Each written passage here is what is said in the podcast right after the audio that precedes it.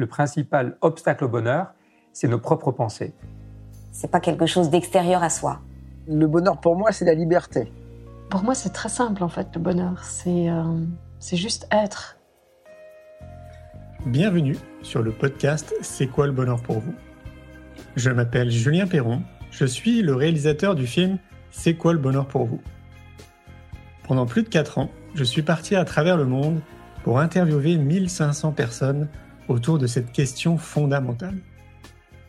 À travers ce podcast, on parlera bien-être, développement personnel et médecine douce. Je vous souhaite un merveilleux voyage sur la route de la connaissance de soi.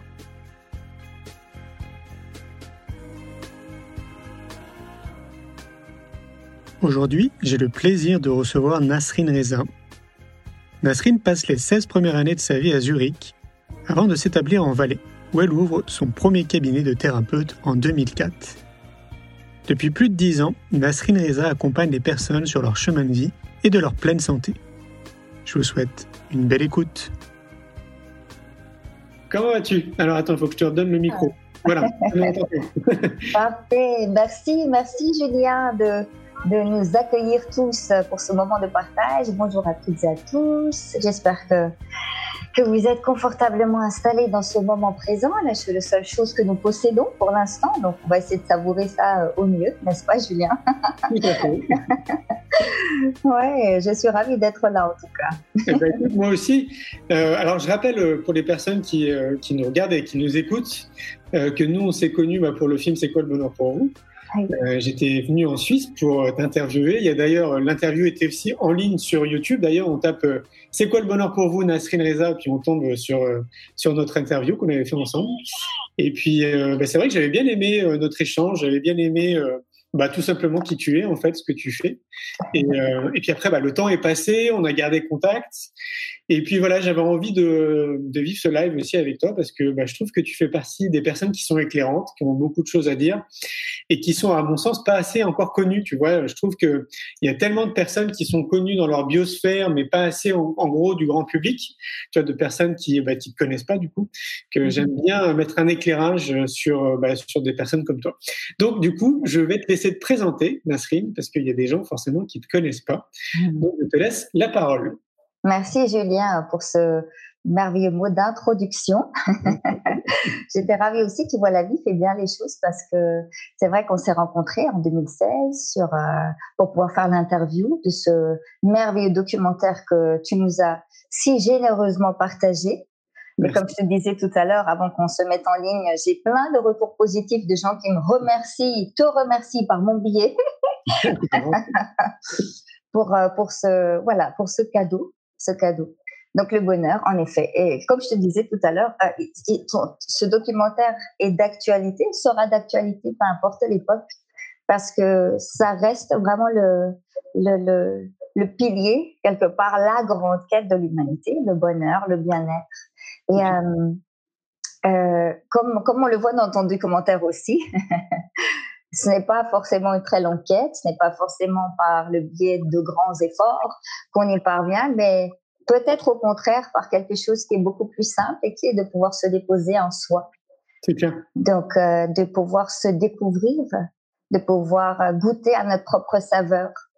Et euh, elle est là, mon invitation. Donc, euh, ça fait 15 euh, ans que j'ai l'honneur de partager avec euh, des gens du monde entier euh, à travers des retraites, des conférences, des séminaires pour pouvoir s'installer en soi, pour pouvoir goûter à ce que nous sommes au-delà de tout ce qui a été dit à notre sujet. Donc, on parle vraiment d'un processus de dépouillement fondamentalement. Les gens parfois pensent qu'il s'agit d'un développement personnel, il s'agit plutôt d'un dépouillement impersonnel, je sais pas comment faut dire, mais euh, voilà, on, observe les couches. On n'a pas besoin de les enlever, ça se fait sans effort, mais on observe les couches, on observe les systèmes de pensée, de croyances, euh, d'émotions qu'on rejette parce qu'on nous a dit qu'elles n'étaient pas bonnes. On se rend surtout compte à quel point, à un moment donné, peut-être dans nos vies, je pense que tout le monde pourra se reconnaître à travers ce qui est dit là. Euh, il arrive dans la vie de chacun, à un moment donné, de se sentir étouffé, pas à sa place. Donc, euh, on est à cette, on est dans, se retrouve dans cette quête du bonheur. dans cette quête du bien-être, de qui nous sommes, au-delà de tout ce qu'on a pu imaginer à notre sujet. Donc, pour moi, c'est la plus belle chose qu'on puisse faire. Je ne veux pas renier d'autres aspects extérieurs, mais je crois que la plus belle, le plus beau cadeau qu'on puisse se faire, c'est cette odyssée intérieure. D'où le nom du tarot d'ailleurs, qui invite vraiment à aller euh, découvrir euh, des potentiels insoupçonnés et qui sont uniques propre à chaque chaque euh, entité vivante. J'aime pas dire personne parce que ça sous-entend ces sous-personnalités, toutes ces ces, ces ces, aspects, ces côtés psychologiques qui régissent notre vie, le conditionnement d'ailleurs aussi. Mais il s'agit vraiment là d'aller découvrir qui ou ce que nous sommes, au-delà de, de des voiles d'illusions qu'on peut porter avec soi. Donc, euh, mon invitation depuis 15 ans, c'est de pouvoir faire ce voyage euh, qui se fait de manière très légère, je n'aime pas être trop sérieuse, même dans des situations sérieuses comme celles que nous rencontrons aujourd'hui depuis le début de l'année. On n'a pas besoin d'évoquer de quoi il s'agit, tout le monde comprend. Mais ça ne veut pas dire, et elle est là aussi mon invitation, ça ne veut pas dire que parce qu'on fait face à une situation sérieuse qu'il faut devenir sérieux. Au contraire, je crois que c'est à ce moment-là qu'il est important de s'assouplir. Pourquoi? Parce que l'assouplissement intérieur permet une extrême bonne relation avec les, différentes parties nous composant. Euh, grossièrement, le corps physique, le mental, le système émotionnel, sans ajouter d'autres aspects plus spirituels. Mais en entrant en contact avec ces, ces aspects-là, on peut euh, véritablement euh, goûter à une légèreté qui nous est propre et qu'on retrouve. Je ne sais pas si tu, peut-être tu ne te souviens pas, Julien, mais quand on s'est rencontrés il y a quatre ans, on avait parlé des enfants, tu me parlais déjà de ton de la vie euh, euh, et, de la dynamique qui est propre à l'enfant, qui est, qui est dans cette légèreté, peu importe les circonstances. Et euh, pour moi, c'est un peu la fragrance naturelle de l'être humain. Cette légèreté, ça ne veut pas dire qu'il faut avoir le sourire coché aux oreilles du matin au soir. Non, c'est une dynamique intérieure. C'est quelque chose qui fait que ça va avec le mouvement avec le mouvement intérieur, avec les émotions qui se présentent à moi, avec les pensées qui se présentent à moi, avec les symptômes qui se présentent à moi. Et quand on, quand on arrive à ça, quand on arrive à goûter à cet état initial qui habite chaque être humain, toute la dynamique de vie change. Même face à une situation sérieuse, ça reste léger. Et dans cette légèreté, qui est synonyme de non-stress, d'absence de stress, je peux être lucide. Mon mental est lucide. Il voit les choses avec discernement il n'est pas influençable parce qu'on est très influençable quand on est sous stress. D'ailleurs, euh, tout le monde a déjà rencontré le problème, je pense. Moi, la première, d'ailleurs, j'étais super nulle aux examens. Alors, super bonne élève, euh, merveilleuse élève, vraiment, je dois dire à moi-même, je me félicite moi-même. je ne pensais pas que je pouvais être une bonne élève parce que je détestais l'autorité. Donc, je sais jamais, je sais pas comment j'ai fait pour avoir de bonnes notes. Mais quand il arrivait l'heure des examens, c'était la catastrophe parce qu'il y avait cet état de stress tout à coup qui était là, qui était genre ah oui il faut que je euh, je sais pas que je prouve je ne sais pas quoi, je ne sais pas qui. Et du coup on perd toutes nos capacités, on se coupe, on coupe la relation à notre fort intérieur et c'est là où tout bascule. Ouais, c'est clair. Mais ça on l'a appris. Bah, on nous l'a pas appris. Enfin, je veux dire, on pourrait nous accompagner euh, dès, dès l'école, en fait, tu vois, le plus tôt possible, quoi, justement c'est euh, pour moi le postulat de base, il part de là en fait, il part de l'éducation parce que ce qui est chouette, c'est que en tant qu'être humain, jeune adulte, on peut se déconditionner tout ça, c'est accessible à tout le monde. Pour certains, ça va être plus d'efforts, et pour d'autres, ça peut être un peu plus rapide. Mais je me dis à chaque fois, si on accompagne les, enfants le plus tôt possible, mais on leur fait un vrai cadeau en fait. C'est vrai, c'est vrai, c'est précieux, c'est précieux. On leur offre le cadeau de rester dans leur dynamique. Parce que fondamentalement, qu'est-ce qu'on fait quand on observe euh, Enfin, quand on observe, je vais pas faire une généralité, je donne juste mon point de vue sur euh, sur euh, les êtres que j'ai pu accompagner d'un très jeune âge. Hein. Il y a des enfants de 2 ans, 3 ans, et les plus âgés, ils ont 93, 16 ans. mais, mais ce que j'ai pu observer, c'est que fondamentalement, l'enfant naît avec cette, cette sagesse intérieure, quelque part. Cette relation à soi qui est d'un amour inconditionnel. Et il est même faux de dire qu'il s'agit d'un amour parce que lui-même n'en a pas conscience, c'est juste naturel.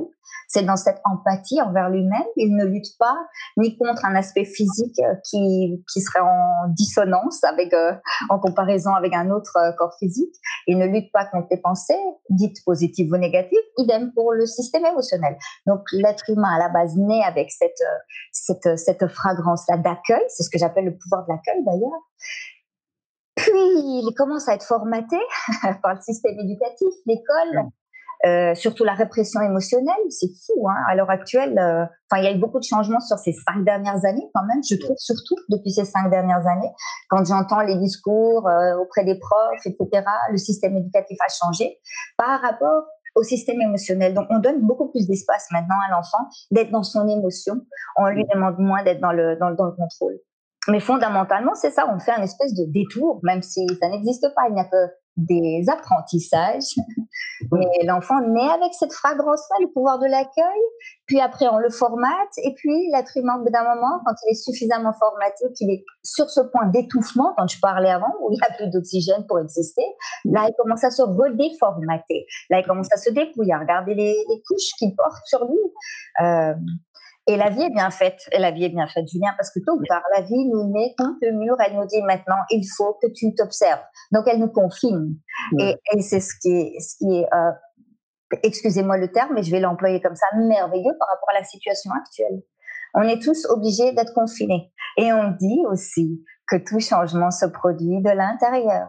Le virus, il est où? Il est à l'intérieur de nous tous en plus. Donc, il n'y a personne qui y échappe. Clair. Donc, euh, c'est beau de pouvoir observer euh, euh, que l'enfant a déjà ça en lui. Et, et, et j'invite toujours les êtres humains adultes à être observateurs des enfants. Les parents doivent observer leurs enfants. Je ne dis pas qu'ils doivent passer à côté de leur éducation. Non, ils sont là pour écouter l'enfant aussi.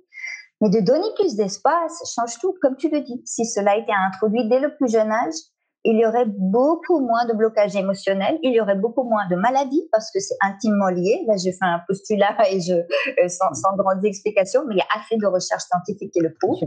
Donc euh, voilà, plus de liberté émotionnelle, plus de liberté d'être, tout simplement.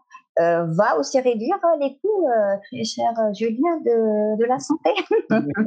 Alors après, tu sais, j'entends déjà les gens qui nous écoutent et qui nous regardent pour certains qui vont nous dire ah oui, mais ça c'est facile à dire, mais c'est pas facile à faire. Est-ce que toi, tu penses que, j'imagine, de toute façon, à travers ce que tu fais, tu as, forcément des conseils peut-être pour les gens qui nous, qui nous écoutent, comment ils peuvent justement euh, bah, se dépouiller, tu vois, au fur et à mesure, comme ça, de, ou se déconditionner tout simplement? Est-ce que toi, tu as des choses à leur recommander? Alors, la première chose que je recommande, Julien, c'est arrêter de regarder la télé. arrêter de regarder les médias. Parce que là, vous, vous, là, vous ne pouvez pas vous dépouiller, c'est pas possible. C'est tellement bien ficelé, ça génère tellement de peur envers laquelle nous luttons. Donc, le grand problème, c'est pas la peur. Hein. La peur est une merveilleuse amie qui me permet d'aller puiser dans des ressources intérieures, physiques, mentales, émotionnelles, insoupçonnées, le seul problème, c'est qu'on ne nous donne pas le droit ni d'avoir peur, ni d'être en colère, ni d'être triste, et même, même pas d'être en joie à la limite, parce que quand on est trop joyeux, ça se fait pas non plus, tu comprends? Donc c'est très problématique. Mais la première chose que j'invite à faire, c'est arrêter, cassez-moi la télé, j'étais là, dépouillez-vous, faites-le physiquement, ce sera un grand, grand cadeau. ce sera un grand cadeau déjà pour vous. Pourquoi? Parce que tout le temps que vous passez devant l'écran, toute l'attention qui est à ce moment-là portée sur l'écran n'est pas portée sur vous-même. Petite anecdote, je la donne à chaque fois. Un jour, un participant est venu me demander, il m'a dit, tu sais Nasrine, tu dis qu'on est tous dotés d'un savoir inné. C'est facile à dire, comment est-ce qu'on y accède? Bah, Je lui ai passé mon smartphone, je lui ai dit, tu sais comment utiliser ce outil? Il m'a dit, bah oui, j'ai dit, comment tu as fait? Bah, J'ai passé de longues heures là-dessus. J'ai exploré l'outil, j'ai appuyé sur tous les boutons, etc. Et donc, j'ai appris. J'ai dit merveilleux. Fais pareil avec ceci. Donc, bien sûr qu'en théorie, tout le monde a envie d'avoir une connaissance de soi pour être bien, parce que le bonheur rime avec connaissance de soi. Mm. Le bonheur n'a rien à voir avec un quelconque élément extérieur. D'ailleurs, preuve en est, hein, j'ai accompagné bon nombre de richissimes personnes sur cette planète Terre. Elles avaient franchement tout, et c'était les plus tristes personnes que j'ai pu rencontrer. Ça m'étonne pas. Donc, on, le sait ça aussi, que ça n'a rien à voir avec les éléments extérieurs. Donc, la première chose, c'est tout le temps qu'on passe, que ce soit devant la télé ou même sur Facebook ou euh, L'autre jour, je disais ça à ma maman, je disais, mais et à mon père, qui habite en Iran. la situation est vraiment très compliquée là-bas euh, du Covid. Donc, il y a énormément de répression, les militaires sont dehors, c'est franchement la galère. Hmm. On fait peur à tout le monde, on est en train de les menacer, c'est, on va trouver un virus, on va tous vous l'injecter, vous n'aurez rien à dire. Et ça se passe comme ça là-bas. En plus, on ne vous demande pas votre avis. Mais mon père, il flippait grave. Il flippait tellement qu'il me disait que quand je sors, on me dit de mettre un masque et des gants, j'aurais presque envie de me mettre une double couche de masque tellement j'ai peur. Et ce n'est pas du tout dans la nature de mon père d'être comme ça. Imagine à quel point les médias, parce que qu'il est seul, confiné, ils sont de nouveau confinés, ils ne peuvent pas sortir. et là-bas, avec les militaires, tu n'as pas envie de sortir. Donc, tu es tellement dans la répression que tu te retrouves confiné dans quelque chose. Et qu'est-ce que tu fais? Au lieu de passer du temps à te faire du bien, à nourrir à ce moment-là ton équipe terrestre, corps, mental, émotion, avec des bons aliments physiques, une bonne alimentation, mais des bons aliments pour le mental aussi, pour le système émotionnel, bah, tu fais quoi? Bah, Tu la gaves, c'est ce que je disais à mon père. J'ai dit, bah, tu la gaves avec des infos qui sont là à dire aujourd'hui 300 millions de personnes, rien que dans ta ville, est morte à cause du virus. Donc, le premier cadeau que vous puissiez vous faire, même si mon discours est peut-être un peu radical, mais je crois qu'on n'a plus trop le temps en fait de parler. Je crois que là, on est à l'heure de l'action. c'est jetez-moi la télé par-dessus bord. Et, juste, quand vous avez du temps pour vous, je suis pas en train de dire, bah, ne, ne, regardez plus Facebook. Non, si c'est pas ça, mais juste prenez-vous, faites-le consciemment. Demandez-vous si l'information que je suis en train de lire ici, la énième information sur la peur qu'il y a derrière ce virus et oh, tout ce qui va se passer. Et, est-ce que ça me fait du bien? Alors, comment savoir si ça me fait du bien? C'est super simple à observer, Julien. Si tu observes la respiration du corps et son état physique, tu sauras si ça lui fait du bien ou pas. S'il se crispe, si en lisant le truc, ça fait c'est qui te dit, le truc que tu me donnes à manger ici, c'est indigeste. L'information, elle ne me convient pas. Donc, euh, voilà la toute première chose que j'invite à faire. Porter un maximum l'attention sur le corps physique. Observez-le un maximum. Vous allez voir que plus vous faites cela, plus vous allez développer cette intuition, cette relation qui, à mon humble avis, doit être consolidée, surtout dans cette situation actuelle où on est hautement influencé par les médias, par la peur, par, euh, par tout ce qui pourrait nous arriver.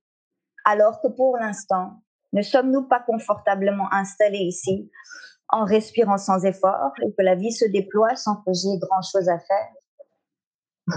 Oui, c'est évident. C'est évident. Après, c'est vrai que dans, dans nos sociétés, je ne veux pas me faire euh, l'avocat du diable, hein, mais dans, dans nos sociétés actuelles, c'est ce que j'entends souvent. C'est que euh, en fait, c'est pas évident pour beaucoup d'entre nous, tu vois, de prendre ce recul nécessaire justement de, et de prendre du temps pour soi parce que bah, tout va très vite et tout est organisé en fait pour que ça aille très vite. Donc, euh, euh, pour on va dire les 70-80% de la population, de prendre ce temps-là en fait pour soi, ça leur paraît insurmontable. Oui. Euh, moi, Je, mhm, Pardon. Moi, je pense que c'est que c'est faisable. Après, la, la difficulté, c'est le premier pas en fait. C'est euh, comment tu enclenches ce premier pas justement et que tu prends conscience que oui, ok, ben, il est temps quand même que je commence à prendre soin de moi, quoi, en fait. Oui, Julien, c'est tout à fait ça, mais euh, je pense humblement que ce premier pas se fait par une prise de conscience qui est très simple et qui s'appelle Je ne suis pas éternel. C'est ça le truc que la majorité des êtres humains oublient. Ils ont le privilège de s'adonner à de multiples activités et à se casser la tête sur parfois des futilités. C'est pas pour juger, mais quand l'être humain après se dit est-ce que cette chose-ci, est-ce qu'elle vaut vraiment la peine d'être euh, observée à ce point-là? Est-ce que ça vaut vraiment la peine que je mette autant d'énergie dans cette chose-ci Ils souvent me disent je, je, je mets beaucoup d'énergie dans des futilités. Oui, on le fait pourquoi? Parce qu'on se croit éternel. C'est ça le premier pas, c'est de se dire, je ne vais pas être ici encore dans 200 ans, je vais peut-être partir dans 10 minutes. Alors sur, les 10 minutes qui me restent, moi je dis toujours à tous mes participants, Julien, je dis toujours, imaginez-vous que ce soir, vous allez mourir. Imaginez-le. D'ailleurs, on ne sait pas. On s'endort tranquille, la majorité s'endorment tranquille le soir, ferme les yeux, s'abandonne. Bien, merveilleux, c'est parfait, c'est ça la mort, c'est simple. ça nous pend au nez, assez rapidement en plus. Mais en attendant de ici à la mort, je peux utiliser ce temps à bon escient pour moi, pour me nourrir, pour me découvrir, parce que la vie est une extension de ce qui est ici. Sans ceci, la vie ne peut pas être explorée. C'est une extension. Si je découvre ce, que c'est, et c'est bien au-delà de tout ce que je pourrais formuler ou imaginer tellement c'est beau, je ne peux que me prosterner une fois que j'ai découvert cela. Alors, le sens, l'ordre de mes priorités change. Et je me rends compte bien évidemment, que ma journée va commencer par je ne sais pas, peut-être remercier cette équipe terrestre, lui faire des bisous, moi j'en sais rien, de lui dire, hé, le cœur bat, ça vit, ça respire, ça se fait gratuitement, là, j'ai rien à faire pour que ça se donne, c'est humblement mis à ma disposition. Et une fois que j'ai conscience de cela, toute la dynamique change naturellement. J'ai pas besoin de me dire, il faut, tu sais, comme les gens qui disent, je prends note, je note dans mon agenda, il faut que je prenne 10 minutes pour moi dans ma... Mais j'ai envie de pleurer quand je vois ça. Mais les listes que nous faisons très souvent, il n'y a pas de place pour nous dans la liste. Ah il faut faire tourner le monde, il faut faire tourner le business, il faut nourrir la machine économique que nous avons. Euh, il faut, il faut, il faut, il faut tout ça. Et à la fin, qu'est-ce qui se passe? Quand j'accompagne les gens en fin de vie Au combien de personnes j'ai eu qui me disaient sur le lit de mort, à quelques minutes avant de partir, qui me disaient j'ai investi toute mon énergie là-dedans. J'ai passé à côté de mes enfants, j'ai passé à côté de mes passions, j'ai surtout passé à côté de moi-même. Et maintenant, qu'est-ce que je fais? Bah Maintenant, tu accueilles la mort. C'est cru, mais c'est comme ça. Bah, bah maintenant, tu accueilles la mort. Ah ouais, mais tu prêches à convaincu. Hein. Euh, c'est, enfin, pour moi, à chaque fois, on revient à l'éducation parce que c'est quand j'observe la société, ce que je vois, c'est qu'une majorité des personnes qui ont un travail font un travail, ce que j'appelle alimentaire. Donc, euh, c'est purement en fait pour gagner de l'argent, pour payer les factures, pour partir en vacances, euh, pour éventuellement aller au restaurant, sortir et tout, etc. Et il y en a quand même très peu qui font un job où euh, ils s'épanouissent, qui donnent du sens et dans lequel en fait ils sont super heureux, ils sont super contents de se lever le matin, juste parce qu'ils sentent qu'en fait ce qu'ils font, ça donne sens à la vie, à l'humanité, à eux-mêmes et tout, etc. Et moi je pense que c'est lié en fait à notre éducation, c'est-à-dire que si on nous accompagnait justement bah, vers qui on est réellement pour avoir un métier dans lequel peut-être même qu'on créerait ou dans une société dans laquelle on mettrait vraiment à contribution nos excellences et qui on est. Mais je pense qu'il y a, il y a déjà une grande partie de l'équation que tu es en train de citer qui serait déjà résolue, en fait. Parce que les gens, ils seraient déjà épanouis. Parce que, enfin, faut, faut, faut pas se voiler la face. On est quand même plus souvent au travail qu'avec nos amis, notre famille, notre chérie, nos enfants, etc. Bah c'est l'un des premiers leviers en fait dans lequel on devrait être épanoui dans la vie de tous les jours. Et, et, ça serait bien qu'une majorité se réveille à ce niveau-là et se pose franchement les bonnes questions en se disant mais est-ce que je suis vraiment heureux d'aller bosser quoi? Est-ce que c'est vraiment quelque chose qui me fait vibrer? Est-ce que ça donne sens quoi? Oui, tout à fait, Julien. Tout à fait, Julien. A à nouveau, une fois que j'ai conscience que je ne suis pas éternelle, que la vie passe comme ça en un clin d'œil, alors ma manière de l'aborder va changer aussi. Et après, une autre chose, bien sûr que le système éducatif, mais le système éducatif, le grand éducateur, c'est moi. Je veux bien qu'on intervienne dans le système éducatif et qu'on aille, qu'on veuille améliorer la chose, oui. Mais je suis mon propre guide, je suis mon propre éducateur avant tout. Donc c'est à chacun quelque part aussi de se poser. Et là, on a eu trois mois de confinement. Peut-être qu'il y en aura d'autres. À mon humble avis, ça va continuer. Donc il y aura suffisamment de temps à la réflexion, suffisamment de temps à, à, à s'observer et à se dire, OK, j'étais l'âge aujourd'hui. Qu'est-ce que j'ai fait dans ma vie? Est-ce que ça m'a vraiment nourri? Il ne s'agit pas de révolutionner notre vie en disant maintenant je bazarde tout, je me casse et je. Ça se peut. Si ça doit se faire, ça se fera. Parce que ce sera une évidence, parce que l'appel sera tellement fort, parce qu'on se sent étouffé à un moment donné. Et c'est là où la vie intervient. À un moment donné, elle nous étouffe. Elle le fait exprès presque. Tu vois, elle te met au fond là, dans un coin, l'épée comme ça sur le... elle te dit, mais regarde-toi. Tu as l'immense privilège de goûter à cette dynamique-ci. Et encore nous, nous sommes privilégiés, très cher Julien, Nous avons ici le privilège, j'ai un toit au-dessus de ma tête, je peux discuter avec toi, j'ai le ventre rempli, je vais merveilleusement bien, c'est pas donné à tout le monde. Donc nous avons d'autant plus ici le privilège de pouvoir dire je peux me poser la question. Je peux dire qu'en Iran, mon père, il habite, tu te poses pas la question. Hein tu vas parce que sinon, tu n'as pas à bouffer, tu crèves le lendemain et tu as six gamins à nourrir. Donc, ils sont encore dans toute une dynamique. Mais si nous, qui avons cette opportunité-ci, si nous ne sommes pas l'initiateur du changement, eux, ils vont jamais s'en sortir. C'est clair. C'est à nous de tirer la corde, là, au départ. Parce que nous avons le privilège de changer les choses, d'avoir le temps d'être là, toutes ces personnes qui sont avec nous et de se dire, oh, bah, on peut, philosopher là-dessus et on peut peut-être voir qu'est-ce qu'on peut changer. Eux ne l'ont pas. Alors, si nous ne créons pas ce changement-là, et ce sont nos frères et nos sœurs, et nous sommes tous interconnectés par le virus, qui est peut-être cette grande prise de conscience, et pas le virus lui-même. Alors, s'il y a du changement, ça va donner du changement, ça va, ça va le générer là aussi, d'une manière ou d'une autre, au sein de notre famille, de notre travail, de, et de changer des petites choses, des toutes petites choses. Se prendre ce deux minutes par jour juste pour respirer, pour s'observer, pour se remercier, ça change déjà tout. Il suffit de faire de toutes petites choses. Oui, c'est clair, c'est les tout petits premiers pas en fait qui font la différence après par, euh, par la suite. on le disait euh, avant qu'on commence euh, le live. Je te, je te disais que j'avais eu le sentiment que cette période de confinement, ça a été un catalyseur de, de prise de conscience justement. comme tu le dis à juste titre, en fait, les gens, ils étaient chez eux là pour le coup, ils ont eu le temps de se poser, de réfléchir et, et d'imaginer des questions peut-être même auxquelles ils n'avaient jamais pris le temps. Et, euh, et moi, j'ai vraiment envie de croire, en tout cas, que c'est ça, ça, va participer encore plus justement au changement dont on est en train de parler, parce que oui, tu le dis très bien en fait, tout part de nous. si on attend euh, des politiciens, si on attend euh, des autres, je pense qu'on peut toujours attendre. Mais par contre, si chacun conscientise qu'il a une responsabilité citoyenne de s'occuper de lui avant de s'occuper des autres, là, à mon avis, en une génération, on change énormément de choses. tout à fait, tout à fait. Comme tu l'as dit, ça part tout de nous. Nous sommes le changement. nous sommes notre propre clé, nous sommes notre propre guide.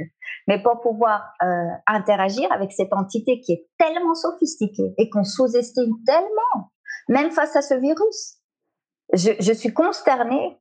Et heureusement, aujourd'hui, euh, euh, Julien, il y a des amis médecins, éminents médecins, qui osent s'afficher sur le net et dire, vous en faites toute une tartine. Il n'est pas si grave que cela. Et ça me réjouit de le voir. Je ne suis pas en train de sous-estimer les choses, mais c'est juste de remettre euh, quelque part dans l'équilibre l'information euh, face à quelque chose qui est beaucoup plus objectif et surtout face à la capacité qu'a notre corps physique de s'autogérer et de gérer les nouvelles informations. Donc, et bien sûr que là, avec cette nouvelle information, ça va lui demander beaucoup d'énergie.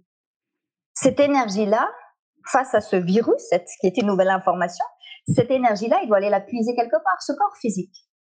Mais qu'est-ce qui se passe? La plupart des gens se lèvent le matin, se sont stressés, se stressent. D'ailleurs, quand on leur demande pourquoi tu es stressé, ils ne savent pas vraiment te répondre. C'est comme un mécanisme. Là, il faut se stresser dans la vie. Parce que comme ça, tu as l'air productif et, je sais pas, tu cours plus vite vers la, vers, la, vers la tombe et on va t'acclamer haut et fort quand tu seras mort. Enfin, désolé, hein, mais c'est un peu radical, mais c'est ce qu'on observe et c'est consternant. Donc, qu'est-ce qui se passe? Il y a cet état de stress qui affaiblit le corps, alors que le corps est face à une entité nouvelle. Il a tellement de, de, de, travail que ce serait maintenant le bon moment de le nourrir. Un, avec quoi? Bah Avec de l'eau. De l'eau plate. C'est fait d'eau. Je comprends pas non plus pourquoi les éminents médecins et mes amis médecins d'ailleurs aussi n'évoquent pas trop cela. On parle tellement peu d'eau, Julien.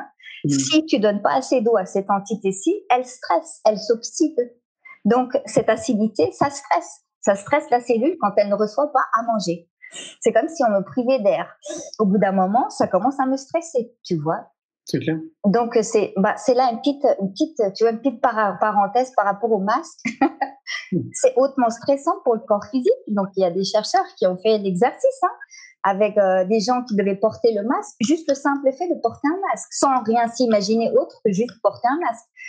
Ça prive d'oxygène, ça génère après bien sûr des pensées qui vont avec le port du masque, l'agression, se faire agresser de l'extérieur, toutes ces peurs qu'on combat parce qu'on n'a pas le droit d'avoir peur, ça génère un refoulement, ça génère une déshydratation, ça affaiblit le système immunitaire. Donc c'est un cercle vicieux. Donc j'invite humblement quoi? Ben, À jeter la télé, à boire de l'eau, pas, pas de se noyer dans l'eau, mais d'en avoir à portée de main. Mon corps physique sait qu'il a une bouteille d'eau ici, quand il a besoin, il va boire.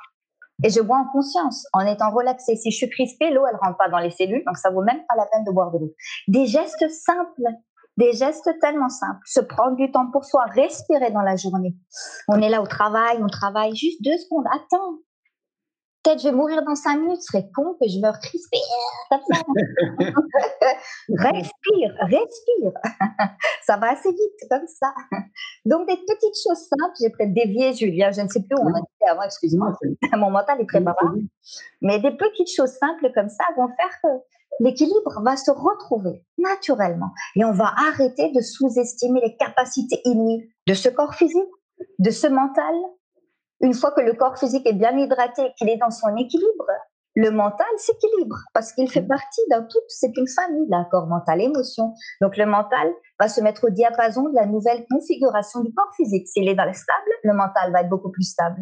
Donc il va arrêter d'être comme ça influençable. Il va redévelopper ce que j'appelle le scepticisme, très important. Mais je trouve que ça va même encore plus loin euh, le fait de boire. Tu sais, il y a des études que tu dois connaître, c'est d'un japonais, euh, c'est Miyamoto, je crois, qui a qui a étudié l'eau en fait et l'impact de l'information de l'eau. Euh, et si on va encore plus loin, si on extrapole, on peut faire même des parallèles avec la nature. En fait, quand on observe la nature, rien que notre planète, elle est constituée de 70% d'eau, voire 80%. Notre corps, c'est à peu près pareil. il y a énormément de similitudes d'un point de vue euh, nature et environnement euh, avec notre corps humain. Et on sait d'ailleurs, ah, donc là, pareil, il y a plein d'études qui ont démontré que l'eau est un des meilleurs véhicules en termes d'information. Ah. Donc ça pointe du doigt quelque chose de très important, puisque tu parlais justement des informations qui sont anxiogènes. Et ben tout ça, en fait, ça, c'est véhiculé euh, à travers notre tronc, en fait, qu'on a dans notre corps, et donc forcément, ça, ça alimente bah, ce côté stressant, oxygène dans notre corps. En tout cas, ça en fait partie. Et je voulais juste faire une parenthèse par rapport à ça, parce que je me rappelle de l'époque, moi, où j'ai justement jeté ma télé, comme tu dis, et ça remonte à une vingtaine d'années. Et ben franchement, j'ai vraiment eu le sentiment de comme de jeter un boulet en fait derrière moi. Ouais. Et c'est, je pense, que c'est une bonne chose. Mais ça, c'est un grand, euh, c'est un grand débat, tu sais, l'idée de se quitter, de quitter la télé ou de l'acheter ou de la donner, parce qu'il y a une partie de la population qui pense que c'est se priver en fait de l'information, alors que moi je pense que l'information en fait elle vient à nous. et, euh, et, puis il y a une autre partie qui dit oui, mais en fait la télé c'est un peu comme tout, tu peux utiliser de manière euh, euh, intelligente, tu sais, comme n'importe quel objet au final. Et je suis plutôt d'accord aussi avec cette version. Ceci dit, Enfin, voilà, si on est assez objectif, on voit quand même que globalement, toutes les informations qui sont véhiculées à la télé sont quand même pas forcément très très intelligentes, sont plutôt anxiogènes et sont assez déprimantes, quoi. Une grande majorité, quoi. On peut pas dire que, que, la grande majorité ce soit plutôt positif et que ça nous tire vers le haut. En effet, Julien. En effet, c'est-à-dire que quand tu observes bah, la majorité des informations euh, véhiculées par, euh, bah, par, le téléjournal, euh, c'est très paradoxal comme, mécanisme. C'est, je trouve ça, j'appelle ça de l'autodestruction quelque part. C'est peut-être un peu radical comme terme, mais c'est qu'on nous sert sur un plateau doré la peur. Et puis, l'invitation par derrière, c'est inconsciente aussi. Enfin, on a grandi avec ça, c'est de comment annihiler cette peur et plus j'essaye de faire taire la peur, plus elle va s'accroître. C'est comme ça, même pour un symptôme physique. Je sais pas, peut-être ça t'est déjà arrivé, tu as mal quelque part, tu as mal à l'épaule, tu maudis l'épaule, ça fait trois fois plus mal derrière. Parce que quand, en la maudissant, je suis dans un état de lutte, ça va contracter le corps physique, les muscles, ça va déshydrater. La déshydratation génère davantage de douleur.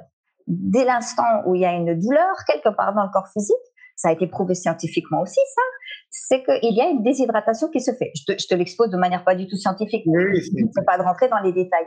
Donc la peur, tu vois, elle nous est offerte comme ça sur un plateau doré. Regarde, tout ça et ça et ça, ça va pas. Moi, la partie que je faire, c'est la météo, c'est déjà parce que demain. mais j'ai pas besoin du téléjournal pour ça on a Google, notre très cher ami Google.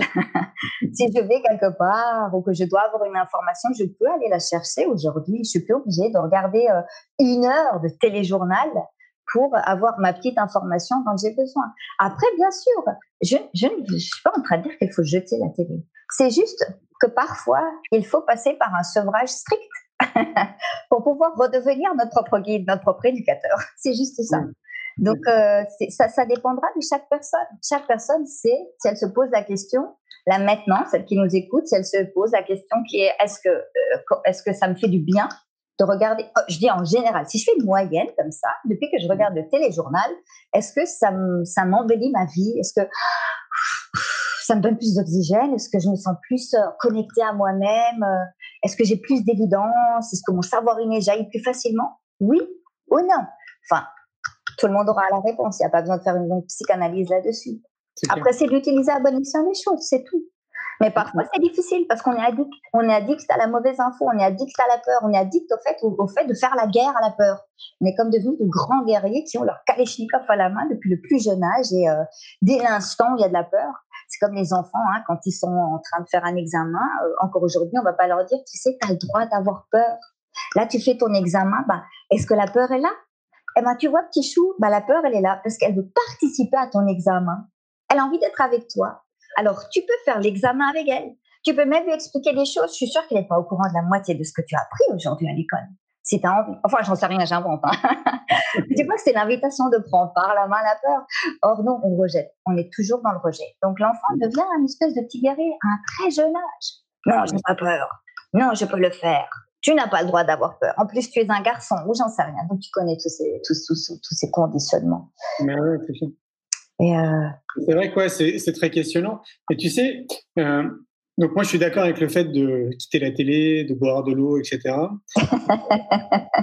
Pour moi c'est une évidence. Ce que tu disais aussi, c'était donc ce premier pas, tu sais, de commencer à s'occuper de soi. Et, et quand j'entends ça, je me dis, on n'est pas tous euh, j'allais dire loger à la même enseigne, mais c'est pas le terme. C'est-à-dire qu'il y, a des, il y a des outils qui vont correspondre pour une personne et puis pour une autre, ça va être autre chose. Je vais te donner mon exemple parce que c'est le plus pratique. Euh, moi, pour revenir à moi et pour euh, m'introspecter et pour prendre du recul, j'aime voyager seul.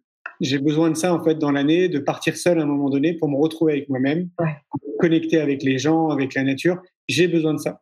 Mais pour une autre personne, par exemple, pour se reconnecter avec elle-même, ça peut être la méditation peut-être, ça peut être la peinture, ça peut être euh, aller marcher. Tu vois, il y a, y a, quand même plein de façons en fait de s'approprier, de revenir à soi. Et je pense que c'est bon de le souligner. Oui, absolument. Comme chaque personne est unique au monde, elle aura sa façon de se reconnecter à elle. Et euh, de juste fermer les yeux plusieurs fois dans la journée parce qu'on ne peut peut-être pas partir. En plus, avec la situation du Covid, tu vois, très cher Julien, je te souhaite que tu puisses encore voyager. Ça risque d'être compliqué. Donc, si on ne peut pas, imaginons voyager, de juste fermer les yeux plusieurs fois dans la journée, de mettre une main sur le ventre, en dessous du nombril, et juste observer une dizaine de respirations. Juste ça, tout le monde peut le faire, sans partir en voyage, sans faire une méditation, sans, on peut le faire. Importe, on est là en train de cuisiner, on se prend juste deux secondes, on ferme les yeux, on inspire la vie. Et on se laisse porter par la vie. juste quelques respirations. Deux, trois fois dans la journée. Quelqu'un va me dire, oui, mais je risque d'oublier. Tu notes. Tu prends un stylo, tu mets R ici, R tu vois, R, respire. tu notes sur les deux poignets parce que tu utilises tout le temps tes mains. Et si tu n'as pas de main, tu notes sur un autre partie du corps, c'est bien égal. Tu mets des post-it sur l'écran, partout s'il le faut. Respire. Juste respire. Respire veut dire aussi reconnecte-toi à toi-même. Quand tu es là et que tu fermes les yeux et que tu respires, tu te mets en connexion avec toi-même. Ça se fait comme ça. J'ai pas besoin d'aller visualiser mon chakra, je sais pas lequel, et une lumière de je sais pas d'où elle vient pour traverser je sais pas quel vortex. C'est beaucoup trop ça. C'est beaucoup plus simple, tu vois. Juste respire. Donc, durant les trois prochains jours, si ça résonne pour celles et ceux qui nous écoutent, notez cela et faites-le. C'est clair. Plus vous allez le faire, et puis ça va devenir une espèce d'habitude. Respirez. Parce que la majorité des êtres humains ne savent plus respirer. Ils respirent ici tout le temps, sont stressés tout le temps, tout le temps, tout le temps, tout le temps. Ils ont été coupés par leur souffle premier, leur connexion à eux-mêmes. Et quand la respiration est thoracique, mon attention automatiquement va se porter vers l'extérieur. Et je serai beaucoup plus appelée à aller regarder le téléjournal juste parce que ma respiration est thoracique. Quand elle est ventrale, quand c'est posé, j'aurai beaucoup moins l'élan d'aller lutter contre une euh, douleur, une pensée dite négative ou une émotion dite négative, j'aurais beaucoup moins l'élan d'aller me nourrir d'informations qui ne sont pas favorables au bien-être de mon équipe terrestre. J'aurais beaucoup moins l'élan d'aller compenser euh, ce que je vis intérieurement par une énième marche, une énième clope, un énième verre de je sais pas quoi, une énième suite euh, vers je sais pas quelle galaxie ou méditation. Parce que par moment, la méditation est aussi un mode fuite. c'est aussi se couper de la réalité. Je, je, dis pas que c'est le cas tout le temps, c'est juste observer. Plus on s'observe, plus on va dire ah bah tu vois là par exemple je médite parce que je fuis ou par exemple là je voyage parce qu'en fait je fuis, je fuis une réalité intérieure qui veut être vue. Mais la vie est tellement généreuse de toute façon, je vais bien être d'accord? Si je vois pas ça aujourd'hui, demain elle me resserre deux fois le même. bah oui, c'est clair. Je tiens à préciser que, comme tu dis, il n'est pas nécessaire, quand je voyage, il n'est pas nécessaire de partir à l'autre bout du monde.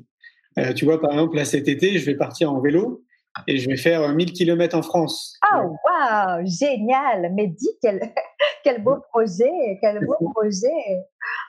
D'ailleurs, c'est une forme de méditation, tu sais, je me suis aperçu. Et, euh, et j'organise des séjours d'ailleurs que j'ai appelé vélo, yoga, méditation. J'emmène des gens avec moi et j'essaie en fonction de l'énergie du groupe, à un moment donné dans la semaine, de leur dire écoutez, là ce matin, on va pas parler, on va juste pédaler. Et on va se mettre en conscience justement avec notre corps, avec l'environnement, avec la nature. Et c'est là où les gens prennent conscience de leur respiration, de la façon dont ils pédalent, de leurs pensées, de la nature, etc. Ah. Et je trouve que c'est une forme méditative en fait aussi de, de, partir comme ça, tu vois, sur les routes à vélo. C'est une, bonne introspection euh, personnelle. Oh, c'est merveilleux que tu offres cela à l'humanité, Julien. Merci beaucoup. Oui, oui.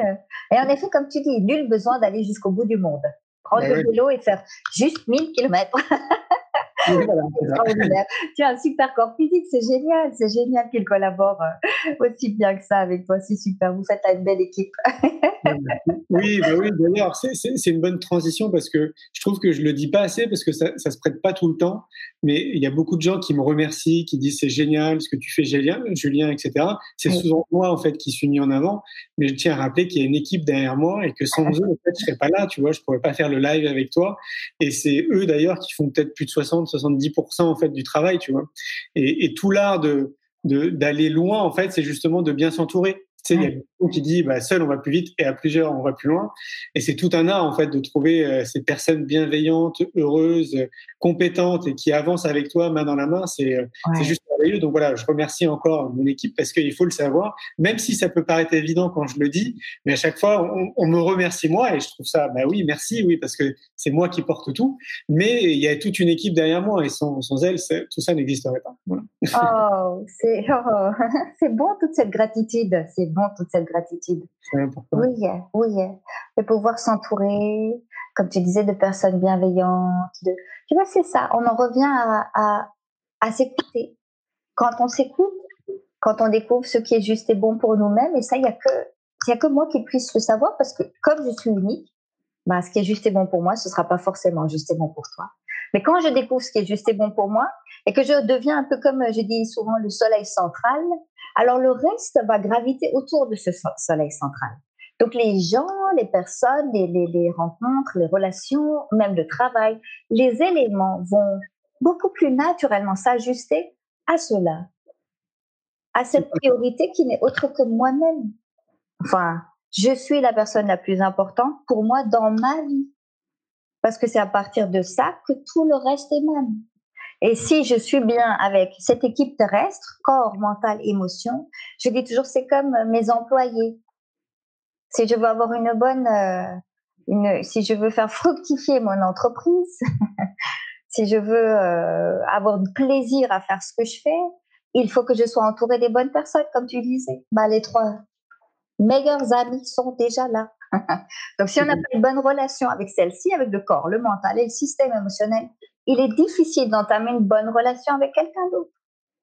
Donc, euh, si je suis là à engueuler mon employé corps physique tous les matins parce que euh, il a une quelconque douleur à nouveau qui réapparaît, bah, moi, si j'étais le corps physique, bah, je jetterais l'éponge et je dirais, bah, débrouille-toi sans moi, on verra comment tu fais sans toi. Mais il est tolérant, ce corps physique. Observez donc. Combien de fois est-ce qu'on l'a pas maudit Il est toujours là, il bat pour nous, le cœur bat pour nous. Très souvent, d'ailleurs, une petite parenthèse qui peut paraître un peu, euh, un peu bizarre comme ça, euh, Julien, mais j'invite toujours les gens à faire le calcul du nombre de battements de cœur qu'ils ont eu, auxquels ils ont eu droit gratuitement, sans rien faire. Le corps physique nous a offert cela gratuitement. Juste une petite moyenne. C'est effarant. Tous ces battements de cœur gratuitement. Donc une fois qu'on réalise cela, après, on ne peut que être dans cette bienveillance, on ne peut que être dans cet amour-là. Je ne dis pas qu'il n'y aura pas de friction. Ça fait partie de la dualité. Parfois, il y a des prises de tête. Parfois, il y aura des prises de tête avec le corps parce qu'il nous emmerde. Parfois, il y aura des prises de tête avec le mental. Mais il y aura cet élan naturel de s'asseoir ensemble et d'avoir ce dialogue qui peut être fait en silence, juste en fermant les yeux, juste en observant comment ça inspire la vie et comment ça se laisse porter par la vie. Nul besoin de faire de grands dialogues et analyser, pas besoin de passer par de longues psychanalyses. C'est juste s'asseoir avec ce qui est, regarder ce qui est et dire, OK, c'est comme ça et ça a le droit d'exister ce qui se passe là en moi, je dis bien, quand je fais référence au pouvoir de l'accueil, juste une petite euh, parenthèse, c'est ce qui se passe à l'intérieur de nous. Et le pouvoir de l'accueil n'exclut nullement la lutte. C'est aussi accueillir qu'il y ait de la lutte. C'est aussi accueillir qu'il y ait le fait qu'on en a marre d'avoir mal. On en a marre d'être malade. On en a marre d'être assailli par des pensées dites négatives. Oui, mais quand tu reçois les pensées négatives et quand tu as une bonne relation avec ton mental, eh ben, ton mental, il va te dire quelque chose de très intéressant. Il va te dire si cette pensée t'appartient ou pas. Ah bon? Il y a des pensées qui ne m'appartiennent pas, disent souvent les participants. Ben oui, 7 milliards d'individus, on est interconnectés, d'autant plus maintenant grâce au virus. La connexion est très bonne, c'est du haut débit, mon ami. Donc il faut aussi que toi, tu puisses, si tu as une bonne connexion avec cette équipe-ci, toi, tu seras en mesure de dire, eh mais en fait, cette pensée-là, mais elle n'a rien à voir avec mon équipe. Je capte ça de quelque part. Ou, oh, cette angoisse, énième angoisse, ou tristesse, ou mélancolie qui sort de je ne sais où, je suis là en train de déjeuner, tout va bien, je suis en train de faire mes tartines préférées, je savoure, et d'une seconde à une autre, il y a une espèce d'angoisse qui apparaît. Que je sache, il n'y avait pas un tigre caché sous euh, ma table. Non, il n'y a rien de concret qui génère cela. Bon, alors, est-ce que cette angoisse a un lien avec moi? Oui ou non? Juste poser la question. Plus je suis dans ce dialogue, donc plus je ramène mon attention vers cet espace-ci, plus j'aurai des réponses, des évidences. Plus ça va se relaxer. Et quand c'est relaxé, ça ne peut plus être influencé. C'est beaucoup plus sceptique. Ça regarde les choses avec distance, avec discernement. Et ça se laisse plus happer comme ça par, euh, par le flot euh, général euh, de, de, d'émotions, de, pensées ou de conscience. Alors après, il faut juste rappeler peut-être, mettre, j'allais dire une nuance, mais c'est pas le bon terme. Rappeler aux gens de, ça veut pas dire d'être constamment et en permanence à l'écoute de soi et d'oublier les autres surtout pas. Euh, parce que on pourrait, certaines personnes pourraient peut-être penser ça en disant oh là là, ben ouais, je pense tout le temps qu'à moi. c'est pas ça. Mais c'est euh, c'est évident, c'est de prendre le temps en fait, c'est de prendre le temps et, et ça, je pense qu'on peut tous le faire. À mon avis, par exemple, tous les matins, on peut très bien se réveiller une heure plus tôt avant d'aller travailler. Euh, ou une demi-heure plus tôt, peu importe, ou ça peut être le soir, mais on, on peut tous, sur une journée de 24 heures, à un moment donné, prendre du temps pour soi. Comme tu dis très cher Julien, euh, il ne s'agit pas d'oublier les autres. Mais vois-tu, ça va pas être possible parce qu'une fois que tu es bien avec toi, les gens viennent vers toi. Donc, euh, tu vas pas pouvoir t'en débarrasser, même si tu voudrais. non, je rigole. C'est pas la vie, pas du tout. Mais euh, il s'agit, tu sais, ne penser qu'à soi est un tel défi que je pense que même si on lancerait le défi, Julien, je pense que sur 7 milliards d'individus, il y aurait que de, très rares personnes qui y parviendraient sur, une seule journée. De se dire aujourd'hui, je lance le défi à celles et ceux qui sont là, juste pour se faire un cadeau. Au moins un jour dans leur vie, ils ou elles n'auront pensé qu'à elles-mêmes.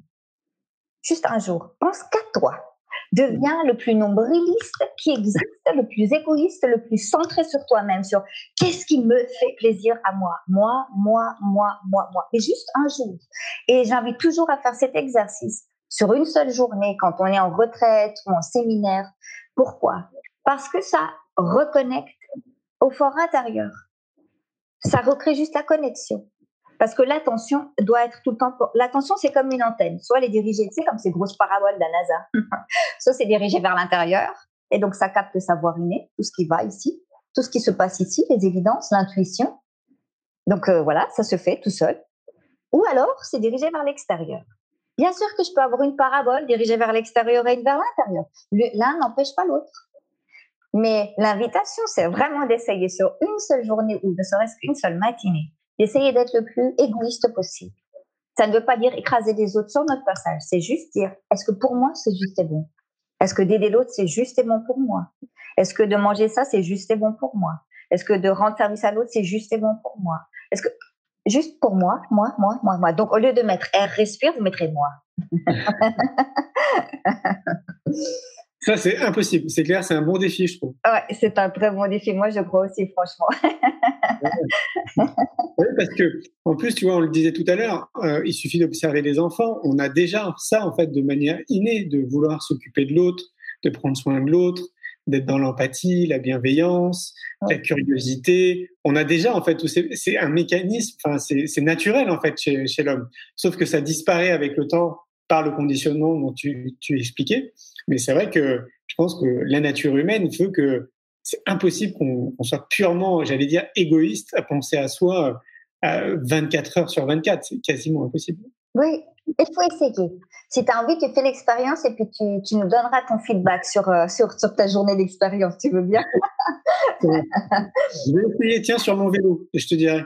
oui, euh, oui, et tu sais, je trouve que si, si plus de personnes feraient euh, cette expérience, euh, souvent les gens euh, me disent, après avoir fait l'expérience, qu'elles se rendent compte à quel point elles étaient hypocrites. Hmm. Donc, euh, parce que notre conditionnement, le système éducatif ou religieux ou culturel ou peu importe, nous invite quand même à partager, à être là, à servir l'autre, à être là pour l'autre c'est une noble vertu, mais ô combien hypocrite par moment. Mmh. Alors parfois, on confond l'amour avec l'hypocrisie. Tu vois, quelqu'un nous rend service, dans notre inconscient, subconscient, conditionnement, il est inscrit qu'il nous a rendu service. Donc, si je veux avoir un bon karma, il faut que je lui rende service aussi le jour où il me demande, non? Ça se fait dans un automatisme, ce n'est pas, ce n'est pas fait consciemment. C'est comme si on devait restituer quelque chose qui nous a été donné. Et donc, on peut rendre euh, service à cette personne alors qu'on n'a pas vraiment l'élan pour. Hmm. Et il s'agit donc là non pas d'un amour, mais d'une hypocrisie emballée par un papier qui a l'air d'être de l'amour. Ça nous permet de discerner tellement de choses quand on fait cet exercice de juste penser à soi pendant une journée on arrive à voir la nature de la relation que nous entretenons déjà avec nous-mêmes, parce que l'hypocrisie que nous avons vers les autres est une extension de l'hypocrisie que nous avons vers nous-mêmes aussi. Des choses qu'on se voile. Il n'y a pas de mal. Il ne s'agit pas de se taper sur les doigts, c'est de mettre en lumière et dire ah voilà comment je fonctionne, voilà le conditionnement. C'est lui qui parle, qui utilise ma bouche, c'est lui qui me fait dire ça, c'est lui qui dit oui à toute demande quand on me demande un service, c'est lui qui dit tout de suite oui et, ma voix intérieure, ma voix qui m'est propre, n'a pas le temps à ce moment-là de dire au fait non. Aujourd'hui, ça résonne pas pour moi de t'aider parce que j'avais prévu un tête-à-tête avec mon équipe terrestre.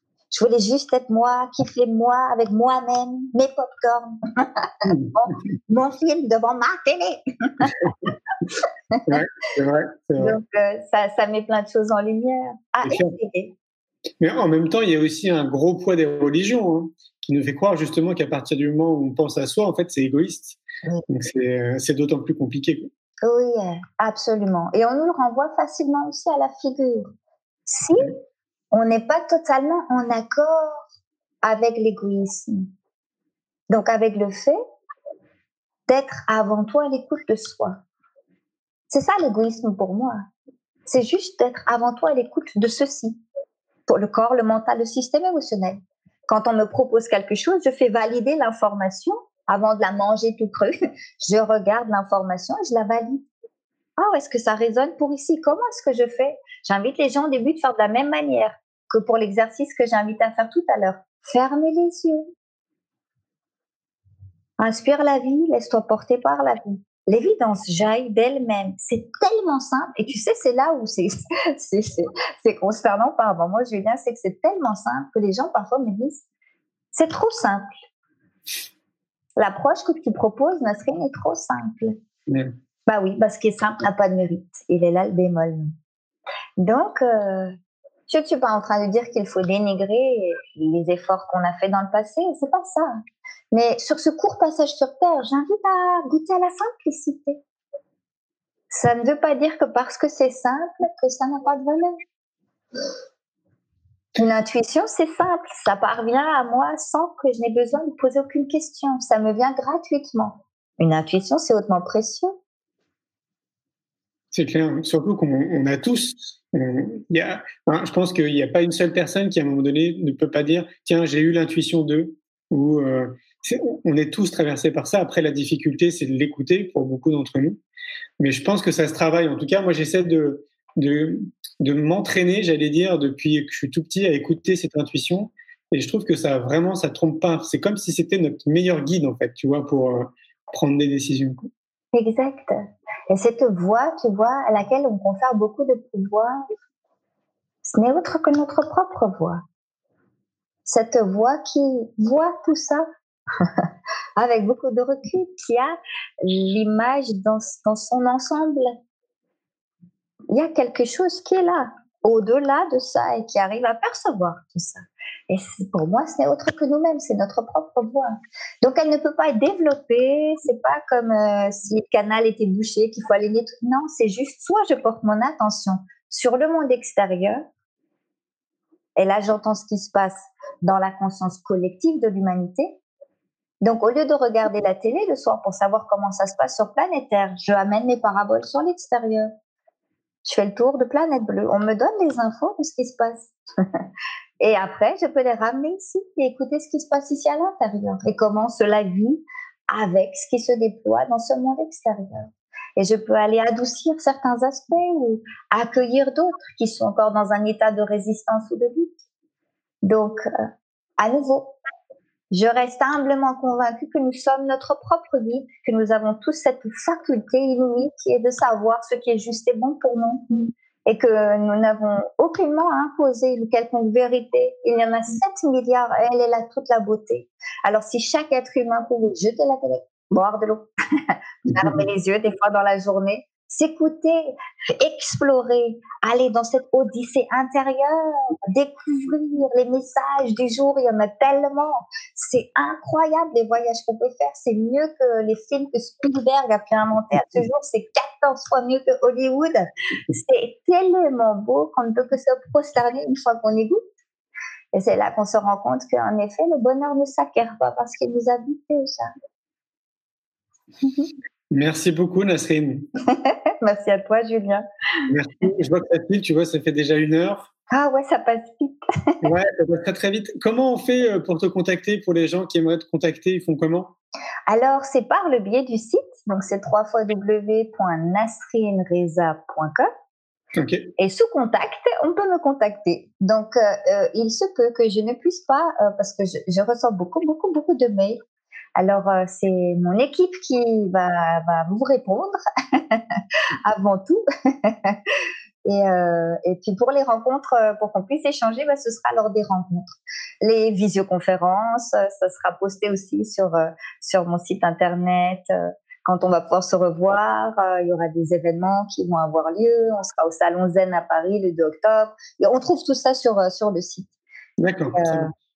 et tu as, aussi une page Facebook tout à fait, la page Facebook Nasrin Reza officielle. Ok.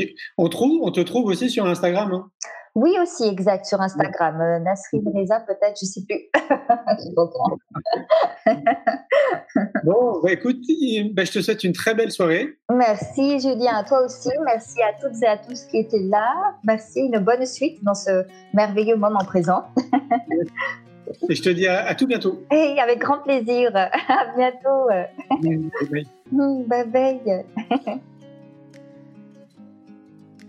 Un grand merci pour votre écoute. J'espère que vous avez passé un bon moment avec nous. Je vous invite à prolonger l'expérience en regardant mon film C'est quoi le bonheur pour vous? Vous le trouverez assez facilement sur YouTube. Si vous souhaitez ancrer davantage les choses, nous avons créé le jeu de cartes C'est quoi le bonheur pour vous? Qui vous permettra de mieux vous connaître et de mieux connaître les gens avec lesquels vous allez jouer de manière ludique et bienveillante. Vous me retrouverez assez facilement sur les réseaux sociaux si vous souhaitez qu'on échange en direct. Et merci de nous laisser des messages ou des avis, des commentaires. Ça fait vraiment plaisir et je prendrai une grande joie à vous répondre. En attendant, je vous souhaite une très belle route et je vous retrouve maintenant la semaine prochaine pour un nouvel épisode du podcast C'est quoi le bonheur pour vous?